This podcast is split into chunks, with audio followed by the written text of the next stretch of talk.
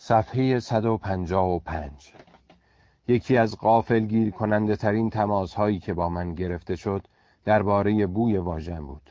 وقتی برای اولین بار مقاله‌ای درباره این موضوع نوشتم آن هم نه هر جایی بلکه در روزنامه نیویورک تایمز مطلبم لحن طنزآمیز و پرنیش و کنایه داشت و خودم و دیگران را به خنده میانداخت.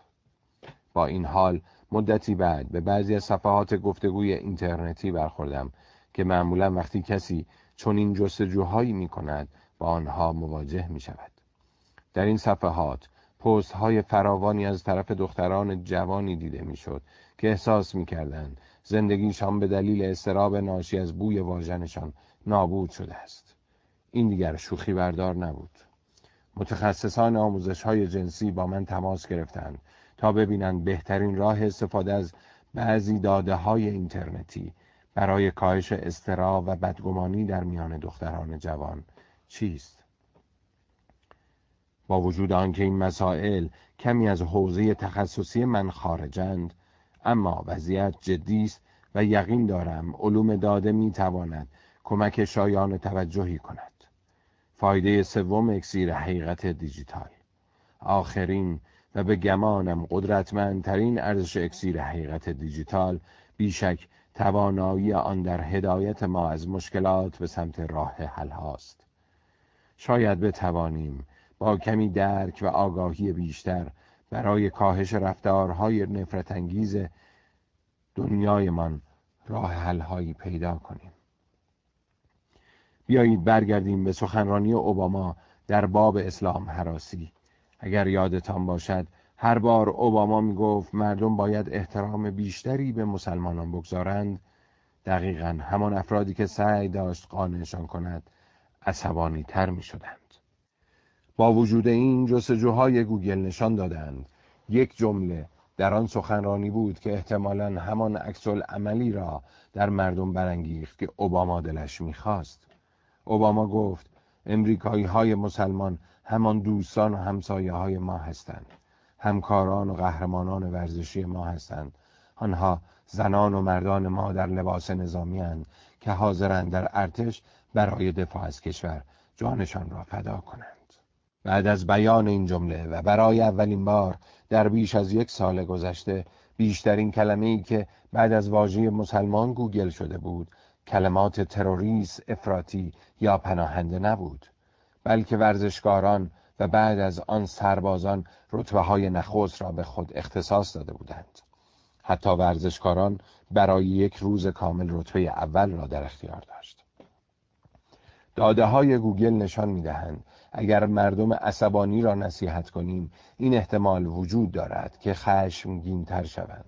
اما برانگیختن ماهرانه کنجکاوی افراد دادن اطلاعات جدید و ارائه تصویری تازه از گروهی که منبع اصلی شعله شدن خشم آنها هستند ممکن است افکارشان را در جهتی متفاوت و مثبت هدایت کند. دو ماه بعد از این سخنرانی اوباما سخنرانی دیگری درباره اسلام حراسی کرد که پخش سراسری شد.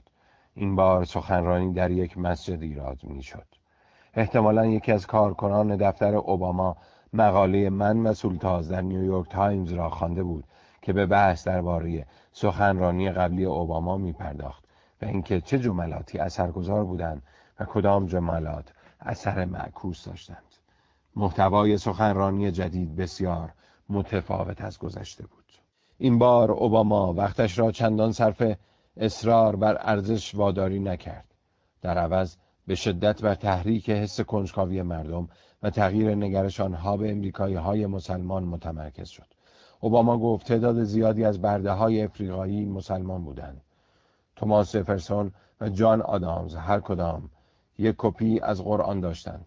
اولین مسجد در خاک ایالات متحده در داکوتای شمالی احداث شده است و آسمان خراش های شیکاگو را یک امریکایی مسلمان طراحی کرده است. اوباما بار دیگر از ورزشکاران و نیروهای مسلح مسلمان گفت و درباره ماموران پلیس آتش نشانان معلمان و پزشکان مسلمان حرف زد. تحلیلی که روی جستجوهای گوگل انجام دادم نشان می‌دهد این سخنرانی از قبلی موفقتر بوده است. در ساعتهای بعد از سخنرانی رئیس جمهور تعداد جستجوهای خشونت آمیز و نفرت پراکن علیه مسلمانان کاهش یافته بود.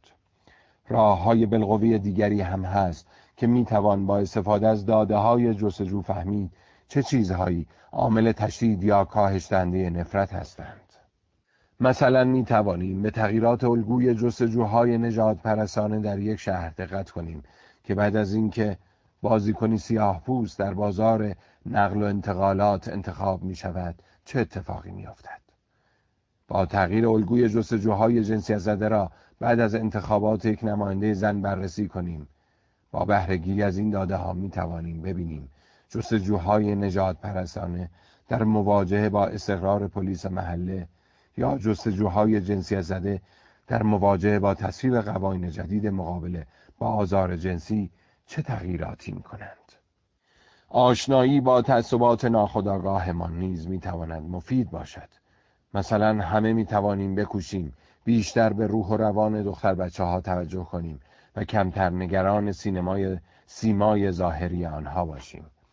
داده های جستجوی گوگل و منابع دیگر حقیقت در اینترنت روزنی منحصر به فرد به تاریکترین گوشه های ذهن و روان انسان باز می کنند میپذیرم که بعضی اوقات مواجهه با این واقعیات دشوار است اما حقیقت می‌تواند سازنده هم باشد.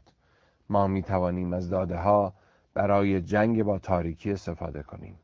جمعآوری داده های پروپیمان درباره مشکلات دنیا نخستین گام در مسیر حل آنهاست. صفحه 159 فصل پنجم نمای نزدیک. برادرم نواه چهار سال از من کوچکتر است. بیشتر مردم وقتی برای اولین بار ما را می‌بینند به نظرشان شباهت عجیبی به هم داریم. هر دو با صدای بلند حرف می‌زنیم.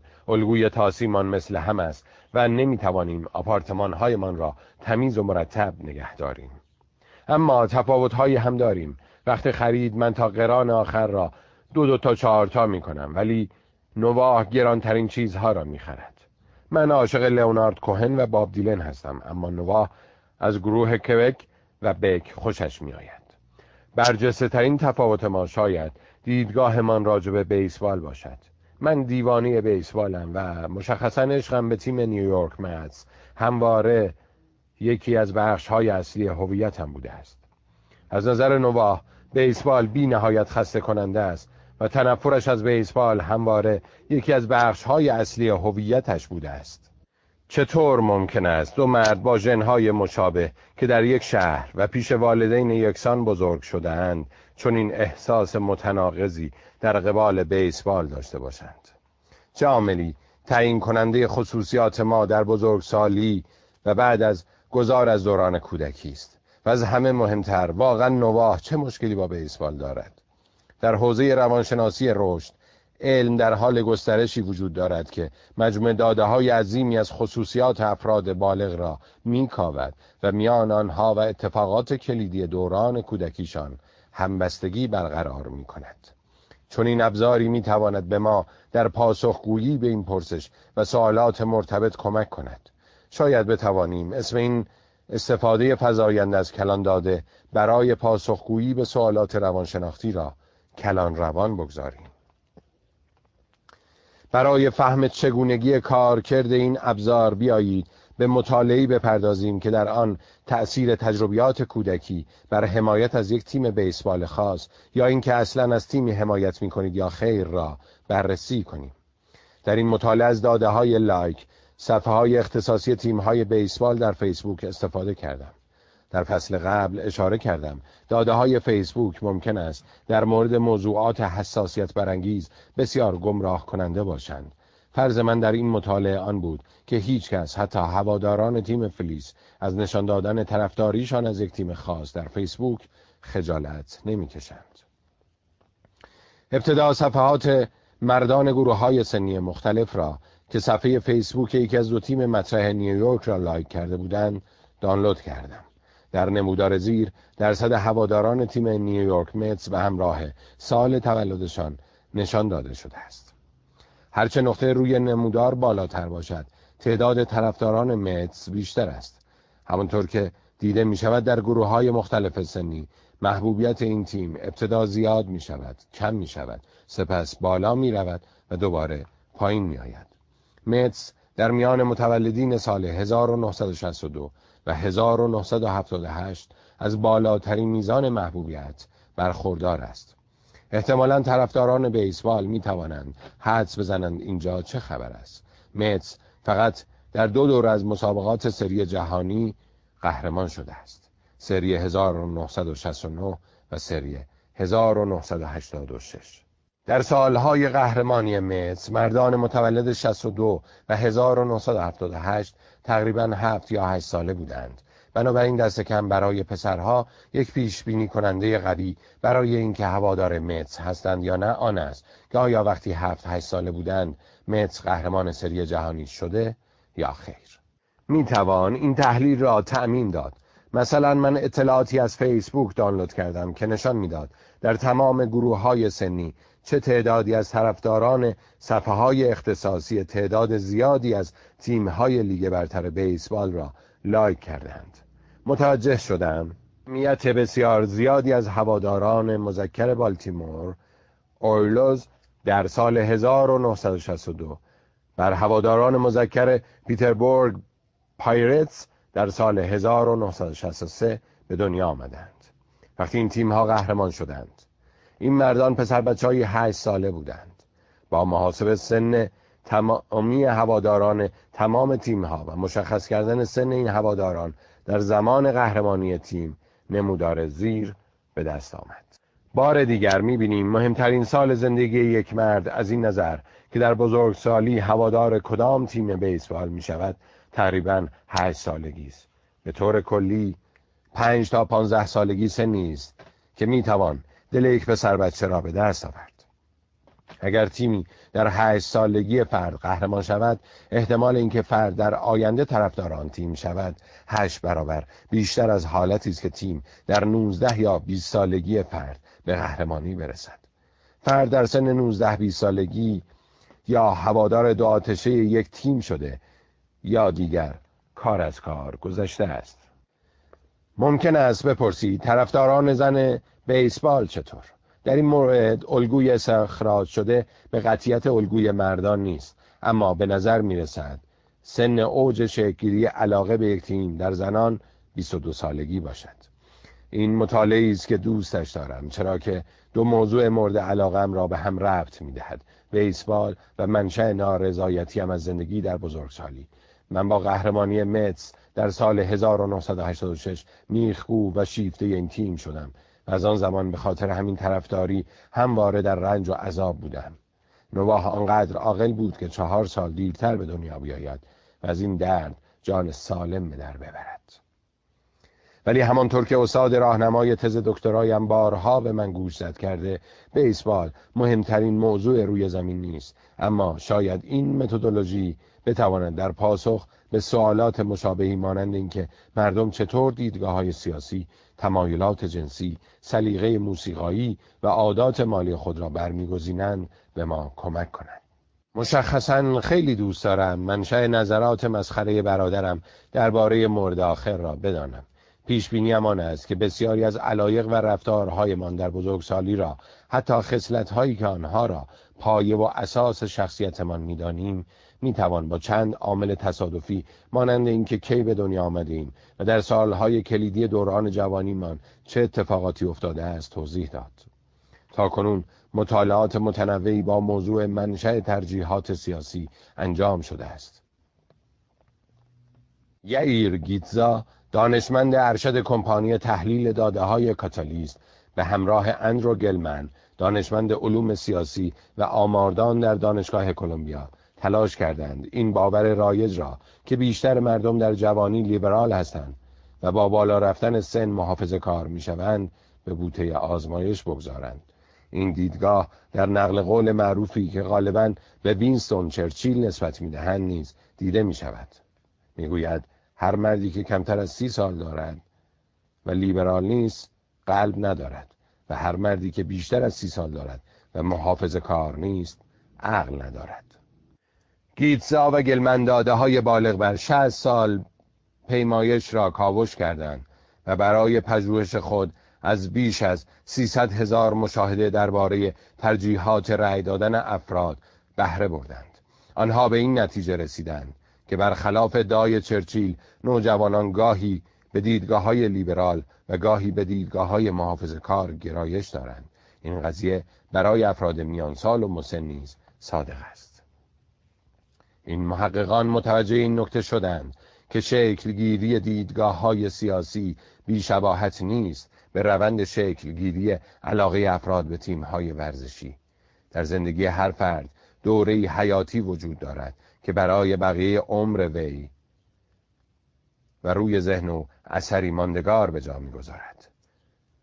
در بازه کلیدی 14 تا 24 سالگی دیدگاه سیاسی شمار زیادی از امریکایی ها بر اساس محبوبیت رئیس جمهور وقت شکل می‌گیرد. یک جمهوری خواه محبوب یا یک دموکرات منفور بر بسیاری از نوجوانان تأثیر می‌گذارد و باعث می شود جمهوری خواه شوند. یک جمهوری خواه منفور یا یک دموکرات محبوب باعث می شود نوجوانان در سن تأثیر پذیری هوادار دموکرات ها شوند. عمدتا این دیدگاه ها که این چونین در سالهای کلیدی نوجوانی شکل می‌گیرند در تمام طول زندگی فرد پابرجا میمانند.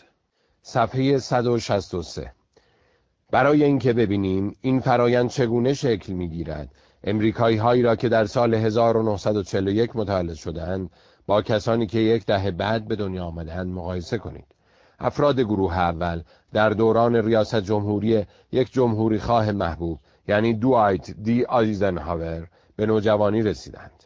در اوایل دهه 1960 این نسل با وجود آنکه کمتر از سی سال داشت به شدت به حزب جمهوری خواه گرایش پیدا کرد.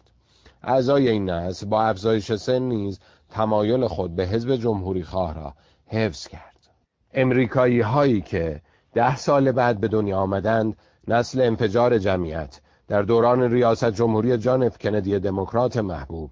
لیندون بی جانسون یک دموکرات اصالتا محبوب و ریچارد ام نیکسون جمهوری خواهی که نهایتا با رسوایی استفاده داد. به نوجوانی رسیدند.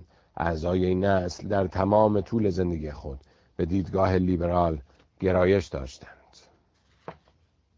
محققان توانستند با استفاده از این داده ها مهمترین سال زندگی فرد در شکلگیری دیدگاه های سیاسیش را مشخص کنند 18 سالگی آنها به این نتیجه رسیدند که این نقش های ماندگار رخنه کرده در ذهنیت افراد بسیار جدی و بنیادی هند.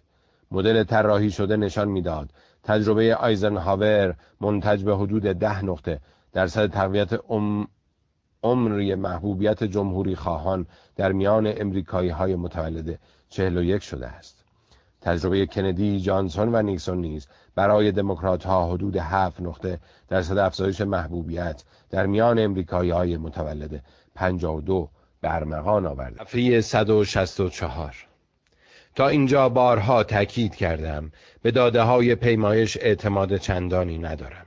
اما کسرت مشاهده هایی که در این پژوهش مورد آزمون قرار گرفتند من را به وجد آورد حقیقت آن است که چون این پژوهشی تنها با داده های پیمایشی کوچک امکان پذیر نبود پژوهشگران به صدها هزار مشاهده جمع آوری شده از پیمایش های متعدد نیاز داشتند تا ببینند ترجیحات سیاسی افراد با بالا رفتن سن چه تغییری می کند. در مطالعه‌ای که درباره بیسبال می کردم هم اندازه مجموع داده مهم بود چون لازم بود نه تنها بر هواداران هر تیم بلکه بر افراد گروه های سنی مختلف نیز متمرکز شوم میلیون ها مشاهده برای انجام چنین پژوهشی لازم است و فیسبوک و منابع دیجیتال دیگر روز به روز این اعداد را برایمان فراهم می کنند. اینجاست که قدرت کلان داده خودش را نشان می دهد. در یک عکس باید تعداد زیادی پیکسل وجود داشته باشد تا بتوانید با زوم کردن تصویری واضح از بخش کوچکی از عکس داشته باشید. به همین ترتیب در یک مجموعه داده باید تعداد بسیار زیادی مشاهده وجود داشته باشد تا بتوانید با زوم کردن با زوم کردن تصویری واضح از زیر مجموعه کوچکی از داده ها به دست بیاورید. مثلا تصویری واضح از این که متس در میان مردان متولد 1978 چقدر محبوبیت دارد در این مورد نمونه مردان یک پیمایش کوچک چند هزار نفره برای ارائه تصویری واضح کفایت نمی کند. همان سومین قدرت کلانداده است. کلانداده این امکان را برای ما مهیا می کند که در یک مجموعه داده بتوانیم بر بخش های کوچکی متمرکز شویم و در نتیجه بینش جدیدی از خود واقعیمان به دست بیاوریم. اگر به قدر کفایت داده داشته باشیم می توانیم ببینیم رفتار مردم در شهرهای مشخص چگونه است یا ساعت به ساعت و حتی دقیقه به دقیقشان را چگونه میگذرانند در این فصل ما نگاه دقیق تری به رفتارهای انسانی خواهیم داشت صفحه 165 در ناحیه شهرستان و شهرمان چه میگذرد؟ حالا که دوباره به گذشته نگاه می کنیم هنوز هم نتایج این پژوهش گیر کننده است. اما در ابتدای کار وقتی صورتهای مالیاتی تمام مردم امریکا از سال 1996 به دست راج چتی استاد وقت هاروارد و یک تیم پژوهشی کوچک افتاد چشممان آب نمی‌خورد که از این داده های بیشمار چیزی آیدشان شود. اداره خدمات درآمد داخلی امریکا IRS این داده ها را در اختیار محققان گذاشت. چون امیدوار بودند که شاید کار روی این داده ها بتواند آثار سیاست های مالیاتی روشن کند. در اول کار هم تلاش های چتی و تیمش برای استفاده از این داده ها راه به جایی نبرد. تحقیقاتشان راجع به پیامدهای سیاستهای مالیاتی فدرال و ایالتی تقریبا همان نتایجی را نشان می‌داد که بقیه پژوهشگران با استفاده از داده های پیمایش های معمولی سنتی بهشان دست یافته بودند. احتمالا نتایجی که چتی با بهره بردن از صدها میلیون واحد اطلاعاتی IRS حاصل کرده بود فقط کمی دقیق تر بودند اما رسیدن به نتایجی مشابه دیگران حالا با کمی وقت بیشتر دستاورد نمایانی در علوم اجتماعی به حساب نمی آید و از آن کارهایی نیست که مجلات علمی درجه یک برای انتشارش سر و دست بشکنند. گذشته از این سازماندهی و تحلیل تمام داده های IRS خیلی وقتگیر بود.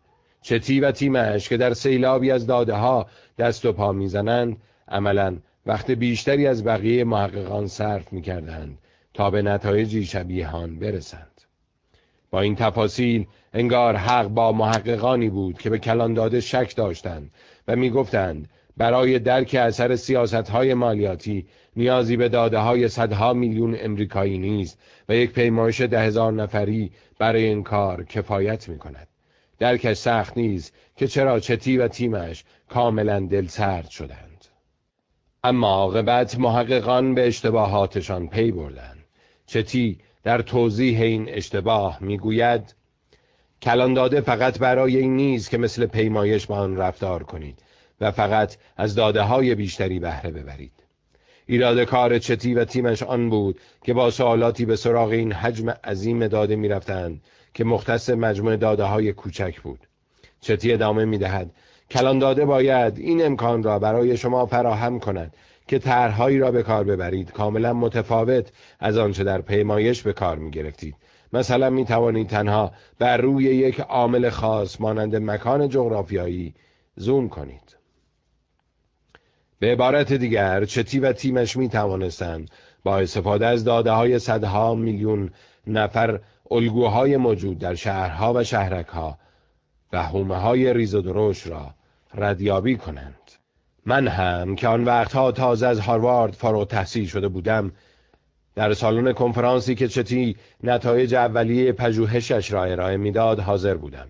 پژوهشی که با استفاده از صورت مالیاتی تک تک شهروندان امریکا انجام شده بود. دانشمندان علوم اجتماعی در کارهای تحقیقاتی به مشاهداتشان یعنی تعداد واحد اطلاعاتی که دارند ارجا می‌دهند. اگر با پیمایشی 800 نفره کار کرده می‌گوید ما 800 مشاهده داریم. و اگر با پژوهش آزمایشگاهی 80 نفره ای سر و کار داشته باشد می‌گوید ما 80 مشاهده داریم. در میانه کنفرانس چتی با قیافه جدی گفت ما یک میلیارد و دویست میلیون مشاهده داره. حاضرین با حالتی عصبی زیر زیر خندیدند. چتی و نویسندگان همکارش آن روز در سالن کنفرانس و بعد از آن در مجموعه ای از مقالات پژوهشی تصویری جدید و مهم از سازوکار امریکا ارائه دادند. مثلا این سوال را در نظر بگیرید. آیا امریکا سرزمین فرصت هاست؟ اگر والدینتان ثروتمند نباشند آیا شانسی برای ثروتمند شدن دارید؟ روش سنتی پاسخ به این سوالان است که نمونه معرف از امریکایی ها را در نظر بگیریم و آن را با داده های مشابه از کشورهای دیگر مقایسه کنیم. در جدول زیر داده های مربوط به برابری فرصت ها در کشورهای مختلف آورده شده. پرسش ما این است کسی که والدینش در 60 درصد پایین توزیع درآمد قرار دارند چقدر شانس دارد که بتواند به 60 درصد بالای توزیع درآمد برسد. توضیح جدول. شانس ثروتمند شدن برای فردی با والدین تویده است در کشورهای منتخب. ایالات متحده هفت و نیم. انگلستان نه. دانمارک یازده ممیز هفت. کانادا سیزده ممیز پنج. همانطور که می‌بینید امریکا امتیاز بالایی نیاورده است. اما این تحلیل ساده از اصل ماجرا غافل مانده است. به همین منظور تیم چتی روی مکان جغرافیایی زوم کرد و متوجه شد بسته به اینکه در کدام بخش ایالات متحده به دنیا آمده باشید شانس شما توفیر زیادی می کند. توضیح جدول شانس ثروتمند شدن برای فردی با والدین توحید است در بخش های منتخب ایالات متحده. سن خوزه کالیفرنیا دوازده ممیز نه واشنگتن واشنگتن دی سی ده ممیز پنج. میانگین ایالات متحده هفت ممیز پنج. شیکاگو ایلینویز شیش ممیز پنج.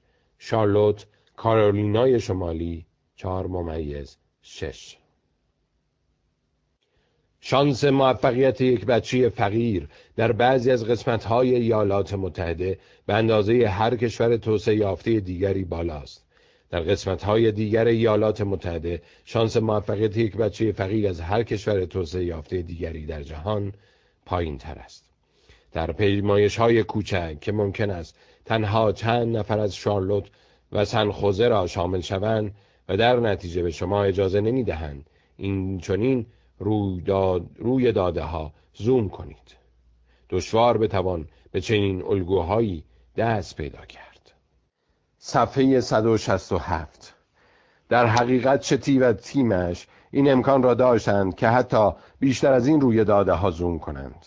از آنجا که تعداد این داده ها بسیار زیاد بود داده های تک تک مردم امریکا محققان می توانستند حتی روی گروه های کوچک از افرادی که از شهری به شهر دیگر مهاجرت کرده بودند زوم کنند و با این کار بفهمند این جابجایی چه تأثیری در زندگی آینده این افراد گذاشته است. مانند گروه هایی که از نیویورک به لس آنجلس از میلواکی به آتلانتا یا از سنخوزه به شارلوت مهاجرت کرده بودند. این کار به آنها اجازه می‌داد علاوه بر همبستگی روابط علی را نیز آزمون کنند. تفاوت این دو رابطه را در فصل بعد خواهم گفت. و بله مهاجرت به یک شهر مناسب در سالهای شکلگیری شخصیت فرد منجر به تفاوتی فاحش در میزان موفقیت او می شود. بنابراین آیا می توان گفت امریکا سرزمین فرصت هاست؟ جواب این پرسش نه آریس و نه خیر. پاسخ صحیح آن است که در بعضی قسمت های کشور بله و در بعضی قسمت های کشور خیر. چتی و همکارانش در مقالشان می نویسند بهتر است ایالات متحده را همچون مجموعی از جوامع توصیف کرد. بعضی از این جوامع سرزمین فرصت ها هستند با نرخ بالای تحرک اقتصادی میان نسلی اما در برخی جوامع دیگر تنها شمار قلیلی از کودکان می توانند از فقر فرار کنند. ویژگی بخش هایی از ایالات متحده که نرخ تحرک اقتصادی بالایی دارند چیست؟ چه چیزی باعث می شود بعضی مناطق عملکرد بهتری در ارائه فرصتهای برابر داشته باشند و در آنها کودکان فقیر بتوانند به زندگی بهتری دست یابند؟ نتیجه بررسی ها این است. مناطقی که پول بیشتری برای آموزش و پرورش خرج می کنند شانس بیشتری به کودکان فقیر می دهند مناطقی که جمعیت مذهبی بیشتری دارند و شیوع جرم و جنایت در آنها پایین است عملکرد بهتری دارند بخش هایی که جمعیت سیاه پوستانشان بیشتر است عملکرد ضعیفتری دارند و جالب است بدانید که این واقعیت نه تنها بر بچه های سیاه پوست که بر بچه های سفید پوستی که آنجا زندگی می کنند هم اثر می گذارد.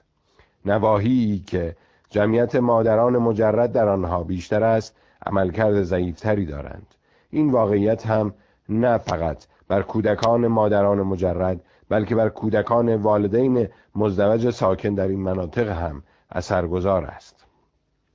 برخی از این نتایج نشان می‌دهند که گروه همسالان یک کودک فقیر هم عامل تعیین کننده است. اگر دوستان این کودک گذشته ای آشفته و مشکلداری داشته باشند و از فرصتهای کمی برخوردار باشند او هم ممکن است در راه فرار از فقر با مشکلات بیشتری روبرو شود.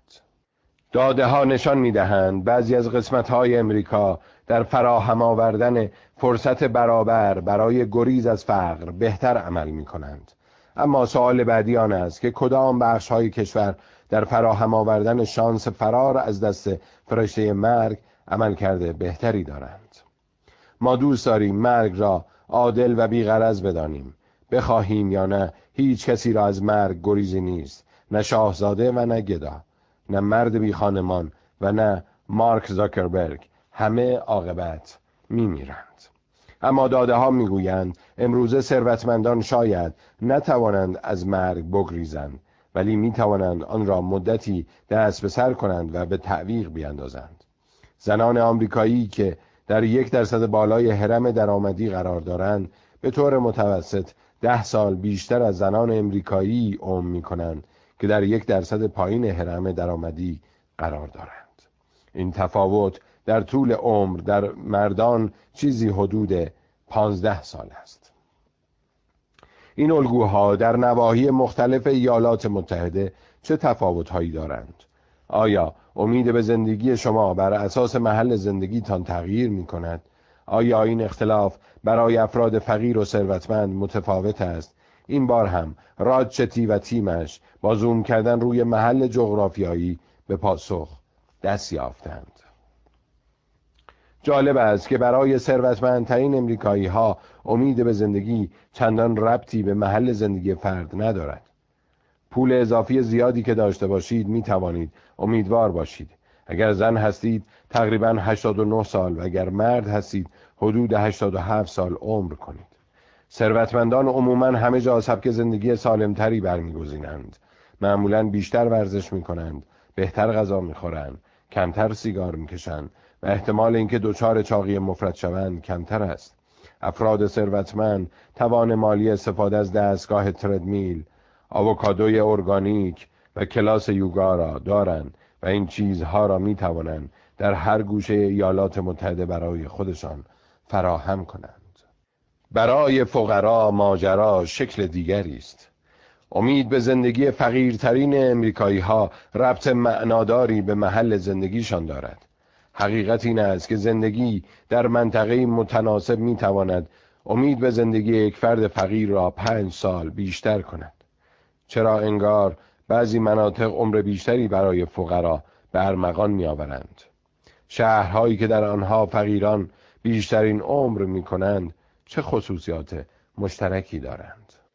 در جدول زیر چهار خصوصیت یک شهر نوعی نوشته شده. ستایشان با امید به زندگی فقرا همبستگی ندارند و فقط یکی دارای همبستگی است. ببینید می توانید حدس بزنید آن یک ویژگی کدام است. توضیح جدول. چه عاملی در یک شهر باعث می شود افراد فقیر عمر طولانی تری داشته باشند.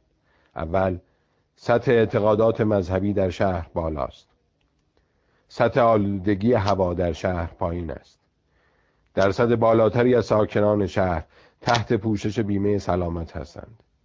تعداد ثروتمندان ساکن شهر زیاد است. سه خصوصیت اول مذهب محیط زیست و بیمه سلامت با طول عمر مردم فقیر هیچ همبستگی ندارند.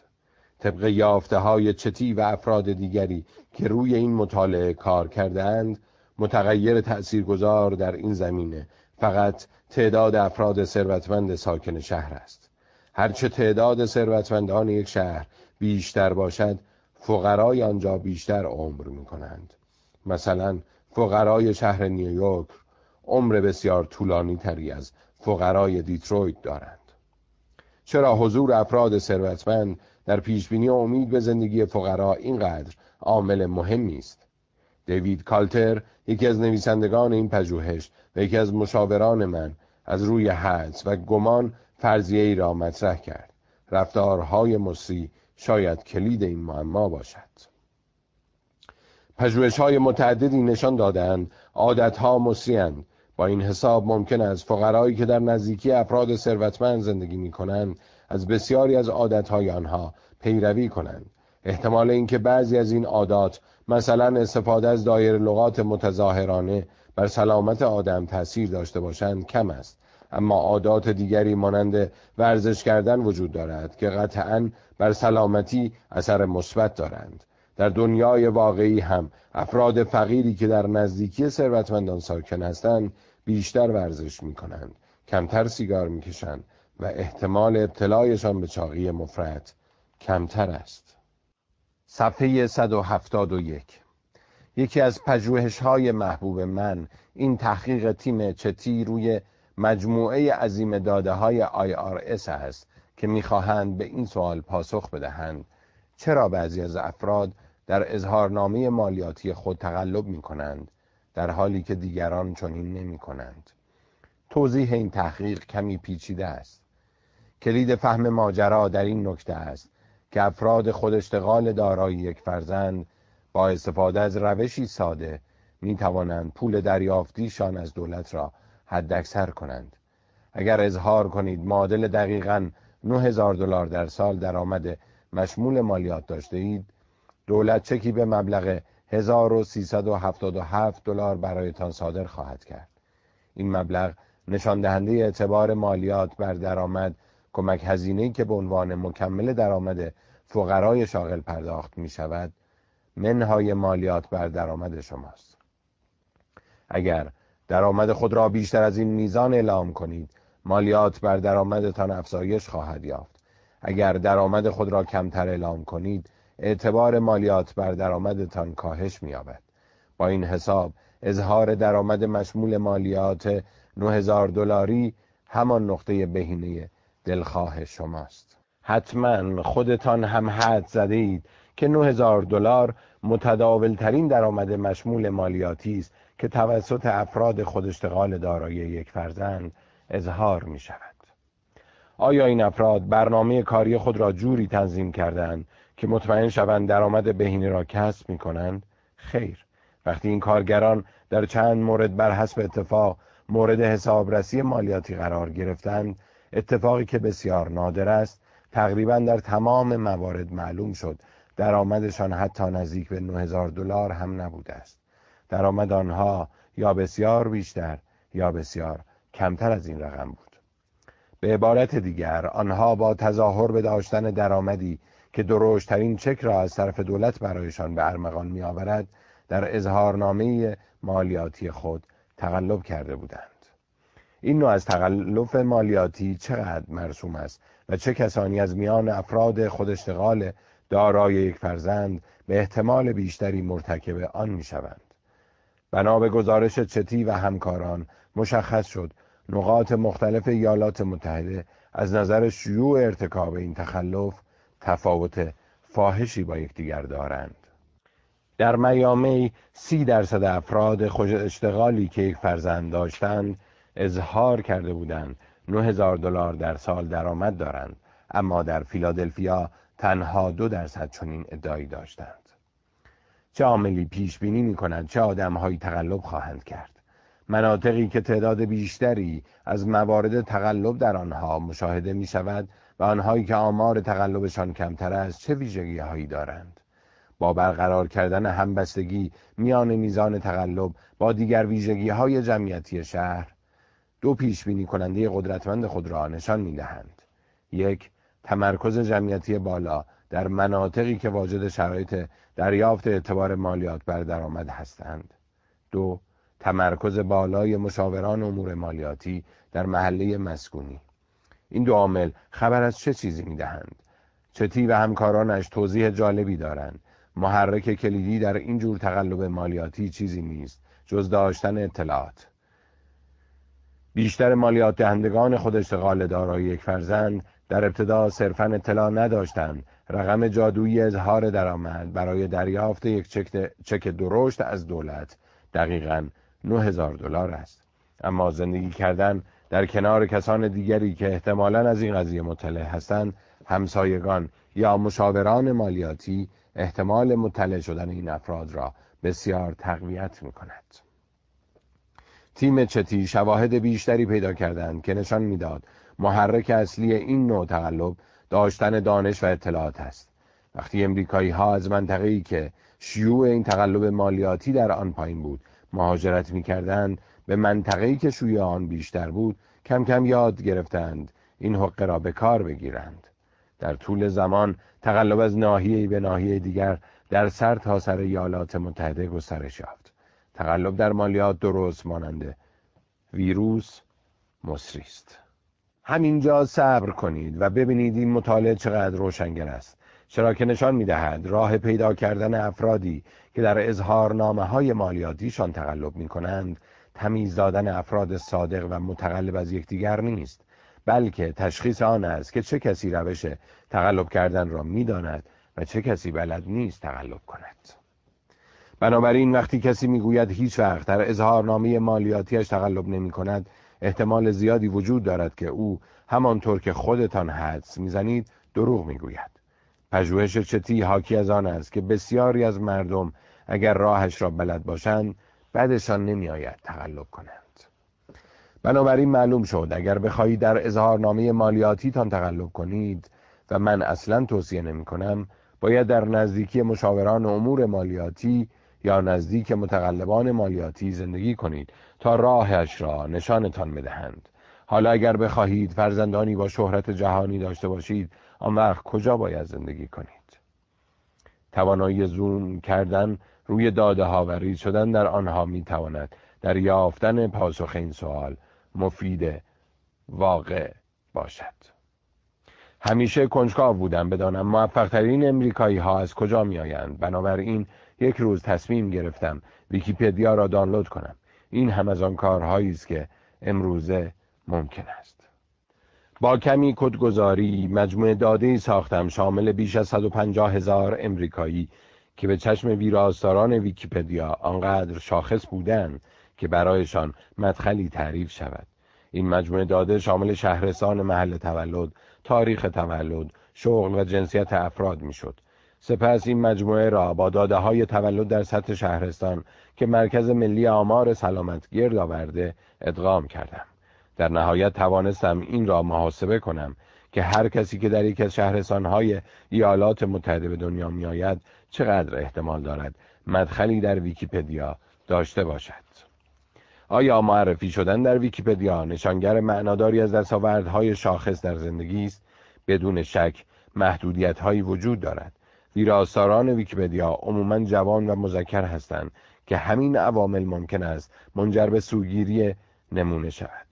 بعضی از شاخصهای شهرت هم چندان مایه آبرو نیستند. مثلا تدباندی یک مدخل ویکیپدیا به نام خود دارد چون دهها زن جوان را به قتل رسانده است.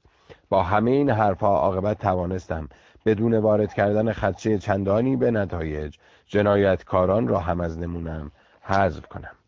در ادامه کار مطالعم را به امریکایی های نسل انفجار جمعیت محدود کردم. متولدین سالهای 1946 تا 1964 چرا که این آدم ها یک عمر فرصت داشتند تا به فرد شاخصی تبدیل شوند. تقریبا یک نفر از هر 2058 امریکایی متعلق به نسل انفجار جمعیت آنقدر شاخص شده بود که مدخلی در ویکیپدیا به نامش ثبت شود. دستاوردی حدود سی درصد این تعداد در زمینه هنر و سرگرمی 29 درصد در ورزش 9 درصد در سیاست و 3 درصد در علم و دانش بوده است. اولین واقعیت مشهودی که در داده ها دیدم این بود که اگر ویکیپدیا را مرجع بگیرم احتمال دستیابی شما به موفقیتی چشمگیر ربط وسیقی دارد به اینکه در کجا به دنیا آمده باشید. تقریبا یک نفر از هر 1029 نفر از نسل انفجار جمعیت که در کالیفرنیا به دنیا آمدن برای خودش مدخلی در ویکیپدیا دارد.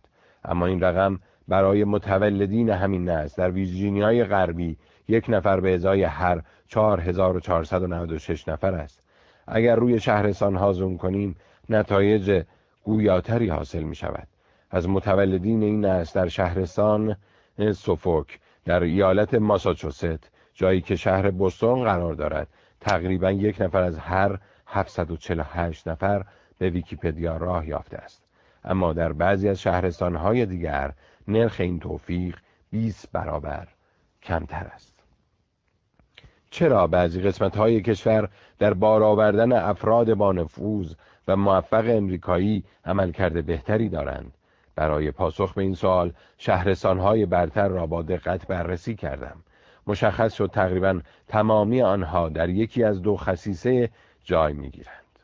اولین خصیصه که شگفت زدم کرد این است که بیشتر این شهرستان ها یک شهر دانشگاهی بزرگ دارند. همیشه در بالای لیست موفق ترین ها به شهرستانی برمیخوردم که اسمش را نشنیده بودم مانند واشتنا در میشیگان. در جا می دیدم آن شهرستان زیر سایه موفقیت شهر دانشگاهی کلاسیک است. در این مورد شهر آن آربور شهرستان هایی که به حضور دانشگاه های سرآمد مزین هستند همگی در سه درصد بالای شهرستان های موفقیت پرور قرار دارند.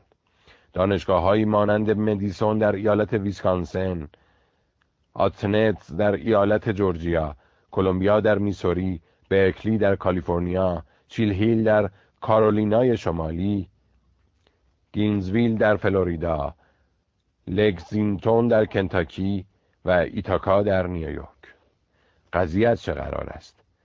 دلیل این قضیه شاید برگردد به خزانه ژنتیکی و این واقعیت که فرزندان اساتید و فارغ تحصیلان این دانشگاه عموماً باهوشند خصوصیتی که در رقابت برای کسب موفقیت های بزرگ می تواند موثر واقع شود. در واقع حضور تعداد بیشتری از فارغ تحصیلان دانشگاهی در یک منطقه می تواند به این معنی باشد که احتمال موفقیت متولدین آن منطقه بالاست. اما چه بسا مسئله دیگری هم موثر باشد. مواجهه زود هنگام با نوآوری های علمی و هنری. موسیقی مثلا از آن حوزه هایی است که شهرهای دانشگاهی در آن سرآمد بودند و افراد سرشناسی تحویل جامعه دادند. کودکی که در شهری دانشگاهی بزرگ می شود لابد در معرض انواع کنسرت های خاص و کانال های رادیویی آوانگارد و حتی فروشگاه های صفحه فروشی مستقل قرار خواهند گرفت. این مواجهه تنها محدود به دنیای هنر نمی شود. شهرهای دانشگاهی بیشتر از آنچه فکرش را بکنید تاجر و بیزنسمن پرورش می دهند. شاید مواجهه زود هنگام با هنرها و ایده های پیشرو به آنها هم کمک می کند. موفقیت شهرهای دانشگاهی فقط با حوزه های فکری تلاقی ندارد بلکه با نژاد نیز در پیوند است. در ویکیپدیا امریکایی های افریقایی تبار در حوزه های غیر ورزشی حضور بسیار کم تری دارند. مخصوصا در تجارت و علوم. این مسئله حتما از تبعیض نژادی نشأت می‌گیرد. اما شهرستان کوچکی وجود دارد که 84 درصد جمعیت آن در سال 1950 سیاپوس بودند و با این حال در پرورش افراد شاخص در نسل انفجار جمعیت به نسبت جمعیت تقریبا عملکردی مشابه موفقترین شهرستان ها داشته است. از میان حدود 13 هزار متولد این نسل که در شهرستان میکن در ایالات آلاباما به دنیا آمدند پانزده نفر به ویکیپدیا راه یافتند که برابر است با یک نفر از هر 852 نفر. تک تک این افراد سیاه پوستند. چهارده نفر از آنها اهل شهر تاسکیگی هن که دانشگاه تاسکیگی در آن قرار دارد. این دانشگاه از قدیم دانشگاهی برای سیاه پوستان است و بوکرتی واشنگتن آن را بنا گذاشته است لیست افراد شاخص این شهرستان شامل قضات، نویسندگان و دانشمندان می شود. در حقیقت کودک سیاه پوستی که در تاسکیگی به دنیا آمده برای تبدیل شدن به فردی شاخص در حوزه های غیر ورزشی شانسی برابر با آن کودک سفید پوستی دارد که در یک شهر دانشگاهی عمدتا سفید پوست و با امتیاز بالا به دنیا آمده است. صفحه 176 ویژگی دومی که به احتمال زیاد باعث می شود اهالی یک شهرستان موفق شوند وجود یک شهر بزرگ در آن شهرستان است. متولد شدن در شهرستان سان فرانسیسکو شهرستان لس آنجلس یا نیویورک سیتی بالاترین شانس را برای راه یافتن به ویکیپدیا در اختیار فرد می‌گذارد در اینجا من پنج شهرستان نیویورک را در یک گروه قرار دادم چون بسیاری از مدخلهای ویکیپدیا بخش محل تولد را مشخص نکرده بودند در مناطق شهری عموما افرادی که از آنها به عنوان الگوی موفقیت یاد می شود بیشترند برای درک ارزش زندگی در نزدیکی افراد موفق در دوران کودکی سه شهر نیویورک، بوستون و لس آنجلس را با هم مقایسه کنید. از میان این سه شهر نیویورک بالاترین نرخ پرورش روزنامه‌نگارهای شاخص را دارد. بوستون بالاترین نرخ پرورش دانشمندان شاخص و لس آنجلس بالاترین نرخ پرورش بازیگران شاخص را دارد. فراموش نکنید ما درباره افرادی که در این مناطق به دنیا آمدند حرف می‌زنیم نه کسانی که به این شهرها مهاجرت کردند اگر افرادی را که والدینشان در همان حوزه شاخص و سرشناس هستند حذف کنیم باز هم این نتیجه گیری صدق می کند شهرستانهای هومهی مگر در مواردی که یک شهر دانشگاهی بزرگ داشته باشند عملکرد بسیار بدتری نسبت به همتایان شهری خود دارند. والدین من برای بزرگ کردن سه فرزندشان مانند بسیار دیگری از افراد نسل انفجار جمعیت از پیادهروهای شلوغ به خیابانهای پهن پردرخت. در این مورد از منحتن به شهرستان برگن در نیوجرسی نقل مکان کردند. این کار حداقل از منظر پرورش کودکانی شاخص بالقوه اشتباه بود. احتمال اینکه کودکی که در شهر نیویورک متولد شده به ویکیپدیا راه پیدا کند 80 درصد بیشتر از کودکی است که در شهرستان برگن به دنیا آمده باشد. اینها فقط روابط همبستگی هستند ولی با این حال نشان می‌دهند که بالیدن در کنار ایده های بزرگ بهتر از بزرگ شدن در حیاتی بزرگ است. بسیاری از مردم در شهرستانهای مختلفی غیر از محل تولدشان بزرگ می شوند برای همین اگر داده های بهتری از شهرهایی که افراد در دوران کودکیشان در آن زندگی کردهاند در اختیار داشتم ممکن بود ثابت شود عوامل تعیین کننده ای که ذکر شد چه بسا موثرتر هم باشند. صرفا با نگاه کردن به داده ها هم موفقیت شهرهای دانشگاهی و شهرهای بزرگ انکار نشدنی است اما من بیشتر و عمیقتر به وارسی داده ها پرداختم تا تحلیل تجربی پخته تری داشته باشم. با تحلیل داده ها متوجه شدم متغیر دیگری نیز هست که می‌تواند پیش بینی کند. نام کسی در ویکیپدیا به مدخل تبدیل شود یا نه؟ نسبت جمعیتی مهاجران در شهرستان محل تولد. هرچه درصد ساکنان خارجی یک منطقه بیشتر باشد درصد بیشتری از کودکان متولد آن منطقه که به موفقیتی شاخص دست میابند بزرگتر است. داخل پرانتز تحویل بگیر. دونالد ترامپ. اگر جمعیت شهری و دانشگاهی هر من دو منطقه برابر باشد آن شهر که مهاجران بیشتری دارد امریکایی های برجسته و سرشناس بیشتری پرورش می‌دهد. اما چطور می‌توان این واقعیت را توضیح داد؟ بخش زیادی از این مسئله را می‌توان مستقیما به کودکان مهاجران نسبت داد. بر اساس پروژه پانتئون دانشگاه MIT که آن هم با داده های ویکیپدیا کار می کند پژوهش جامعی بر روی زندگی نامی صدها نفر از معروفترین افراد نسل انفجار جمعیت انجام دادم بیشتر آدمها در حوزه سرگرمی فعالیت می کردند دست کم سیزده نفر از آنها داخل پرانتز شامل الیورسون، ساندرا بلاک و جولیان مور از مادری خارجی متولد شده بودند. این آمار بیشتر از سه برابر میانگین ملی در این بازی زمانی است. داخل پرانتز پدر خیلی از اینها مانند استیو جابز و جان بلوشی مهاجر بوده اما چون اغلب اطلاعات پدران در گواهی تولد قید نمی شود مقایسه این داده ها با میانگین ملی بسیار دشوار است. اما کدام متغیرها هستند که تأثیری روی موفقیت ندارند؟ یکی از متغیرهایی که تجربه را برانگیخت مقدار پولی بود که هر ایالت خرج آموزش می کند در ایالت های مختلفی که درصد مشابهی از ساکنان آن در مناطق شهری زندگی می کنند هزینه آموزش با آمار و ارقام تربیت نویسندگان هنرمندان یا تاجران کارآفرین شاخص همبستگی ندارد. مقایسه مطالعه روی داده های ویکیپدیا با یکی از مطالعات تیم راج چتی که پیشتر درباره صحبت کردیم می تواند جالب باشد. اگر خاطرتان باشد تیم چتی تلاش می‌کرد بفهمد کدام مناطق کشور برای رسیدن به طبقه متوسط رو به بالا فرصتهای برابر بیشتری مهیا می‌کنند. تحقیق من می‌خواست نشان دهد کدام مناطق کشور در فراهم کردن فرصت برابر برای رسیدن به شهرت عمل کرده بهتری دارند. با وجود شباهت محتوایی نتایج این دو مطالعه خیلی فرق دارند. اختصاص هزینه گذاف و آموزش و پرورش کمک می کند کودکان خودشان را به طبقه متوسط رو به بالا برسانند. اما این قضیه به آنها کمک نمی کند نویسنده هنرمند یا تاجر کارآفرین شاخصی شوند. خیلی از افراد بسیار موفق از مدرسه متنفر بودند و بعضی هم به کل از ادامه تحصیل انصراف دادند. تیم چتی به این نتیجه رسید که اگر می‌خواهید فرزندتان وارد طبقه متوسط رو به بالا شود نیویورک الزاما جای مناسبی برای بزرگ کردن او نیست. مطالعه من نشان داد اگر می‌خواهید به فرزندتان شانس مشهور شدن بدهید اتفاقا نیویورک گزینه بسیار خوبی است.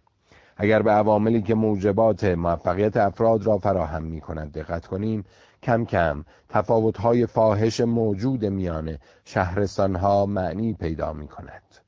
بسیاری از شهرستانها ترکیبی از تمامی مواد لازم برای موفقیت را در خود جمع کردند. بوستون را به یاد بیاورید که با دانشگاه های متعددش در ایده های نوآورانه و پیشرو قوتور است. بوستون منطقه شهری با جمعیت پرشماری از افراد فاضل و موفق است که برای جوانان الگوی رسیدن به موفقیت هستند. بوستون تعداد زیادی مهاجر به خود جذب می کند که فرزندانشان این الگوها را در زندگیشان به کار خواهند بست. حالا اگر منطقه هیچ کدام از این خصوصیات را نداشته باشد چطور؟ آیا محکوم است که فوق ستاره های کمتری پرورش بدهد؟ نه الزامن چون راه دیگری هم هست تخصصی کردن تا حد امکان مثال بارز این قضیه روز... روزو در ایالت مینوسوتاس شهرستان کوچک روستایی با شمار اندکی خارجی و فاقد هر گونه دانشگاه بزرگ. تقریبا از هر 740 نفری که در روزو به دنیا آمدند یک نفر به ویکیپدیا راه پیدا کرده است. اما رمز کار در کجاست؟ تمامی این نه بازیکن حرفه‌ای هاکی بودند. بیشک برنامه های دقیق و عالی این شهرستان برای آماده سازی جوانان و محصلان دبیرستان ها عامل اصلی این افتخار است. آیا مقصودمان از این حرف ها این است که اگر می‌خواهید کودکتان بهترین فرصت ها را داشته باشد با فرض اینکه علاقه به تربیت یک ستاره هاکی ندارید به بوسون یا تاسکیگی نقل مکان کنید چون این تصمیمی ضرورتی ندارد. اما نکته های مهمتری هم در این قضیه وجود دارد. معمولا اقتصاددانان و جامعه شناسان. پرورش های جلوگیری از آرزه های ناخوشایندی مانند فقر و جرم و جنایت تمرکز می کنند با این حال هدف یک جامعه متعالی تنهایی نیست که افراد کمتری را پشت سر جا بگذارد بلکه باید کمک کند افراد بیشتری به موفقیت های شاخص و حقیقی دست پیدا کنند. شاید تلاشم در ارائه نمایی نزدیک از مناطقی که محل تولد صدها هزار نفر از معروفترین امریکایی ها بودند بتواند چند استراتژی اولیه را برایمان روشن کند.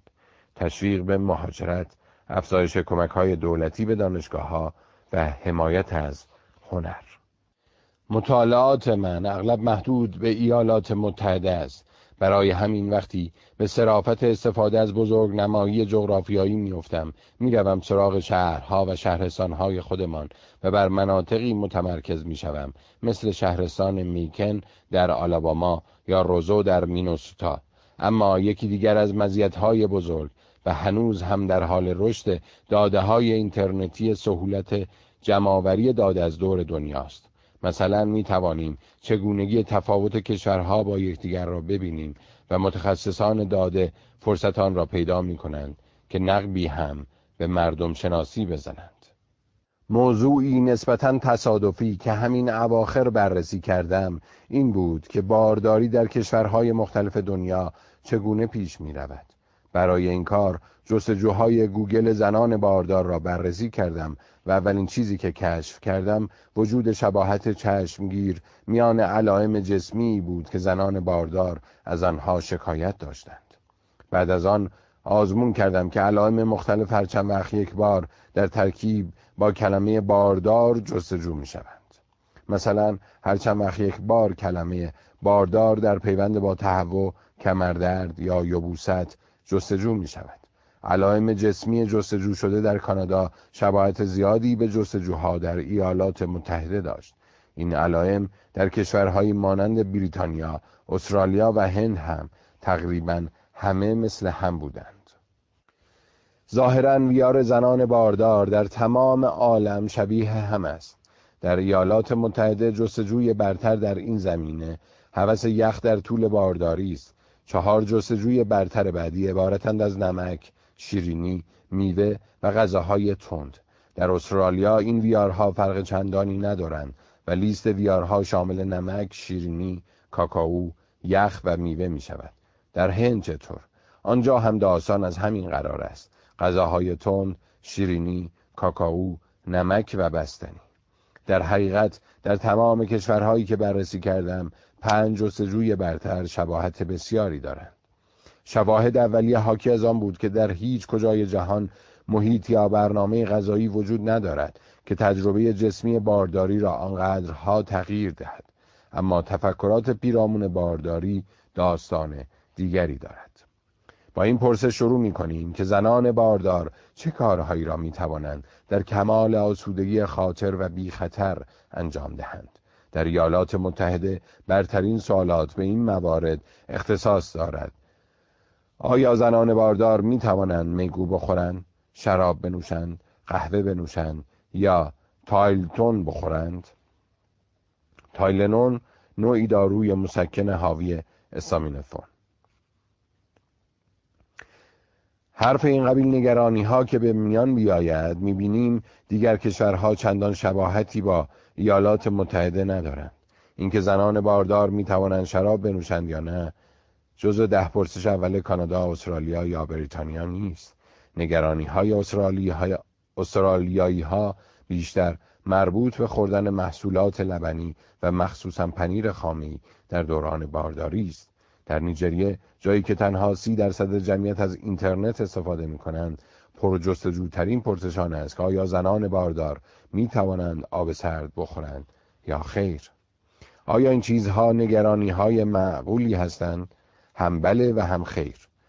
شواهد قوی هست که نشان می دهد زنان باردار در خطر فزاینده ابتلا به عفونت لیستریا قرار دارند که علتش خوردن پنیر غیر پاستوریزه است. همچنین اثبات شده که میان نوشیدن زیاد الکل و آثار منفیش بر نوزاد ربط دقیقی وجود دارد. در برخی از نقاط دنیا این باور وجود دارد که نوشیدن آب سرد می‌تواند منجر به ابتلای بچه به ذاتوریه شود. البته من هیچ مدرک پزشکی در پشتیبانی از این ادعا سراغ ندارم.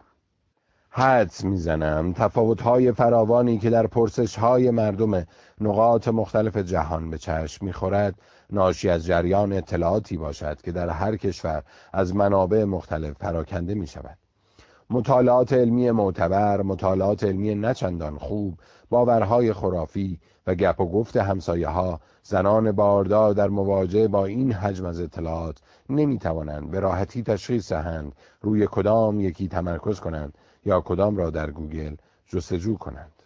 اگر به جستجوهای برتر برای عبارتهایی شامل چگونگی نقط چین در دوران بارداری نگاه کنیم یک تفاوت روشن دیگر را نیز خواهیم دید. در ایالات متحده استرالیا و کانادا. برترین جستجو با این عبارت چگونگی جلوگیری از ترک پوستی در دوران بارداری است. اما در غنا هند و نیجریه جلوگیری از ترک پوستی حتی در پنج جستجوی برتر هم جایی ندارد. این کشورها بیشتر نگرانند چطور رابطه جنسی داشته باشند یا چطور بخوابند. توضیح جدول title جدول.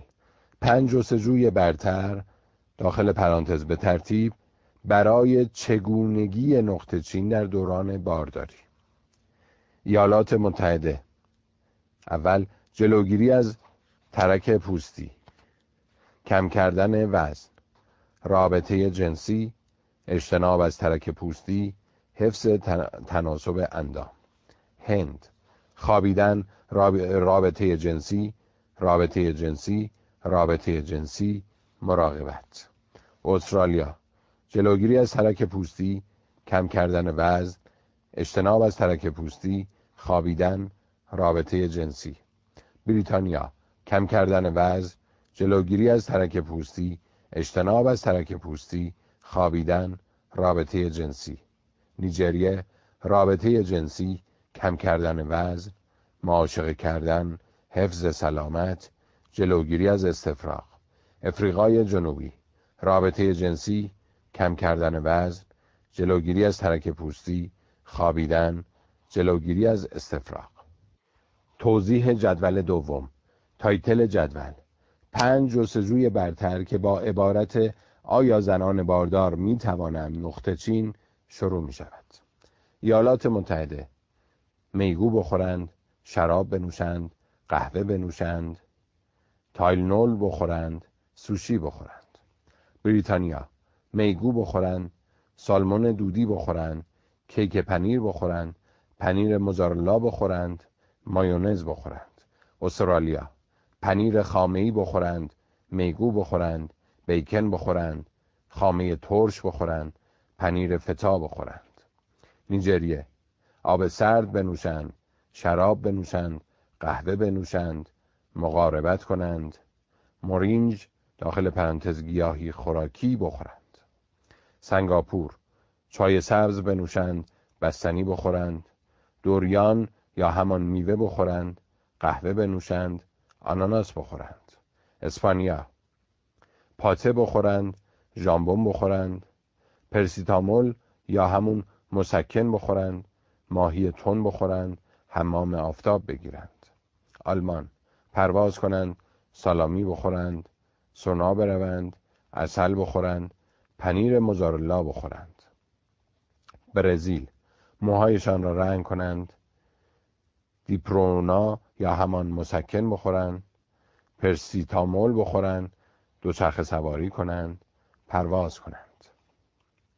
بدون شک می توان با زوم کردن روی جنبه های مختلف سلامت و فرهنگ در گوشه های مختلف جهان درس های بسیار بیشتری فرا گرفت. اما مطابق تحلیل اولیه من کلان داده ها نشان خواهند داد وقتی صحبت از فائق آمدن بر بیولوژی من در میان است انسان ها از چیزی که فکر می کنیم ناتوانترند.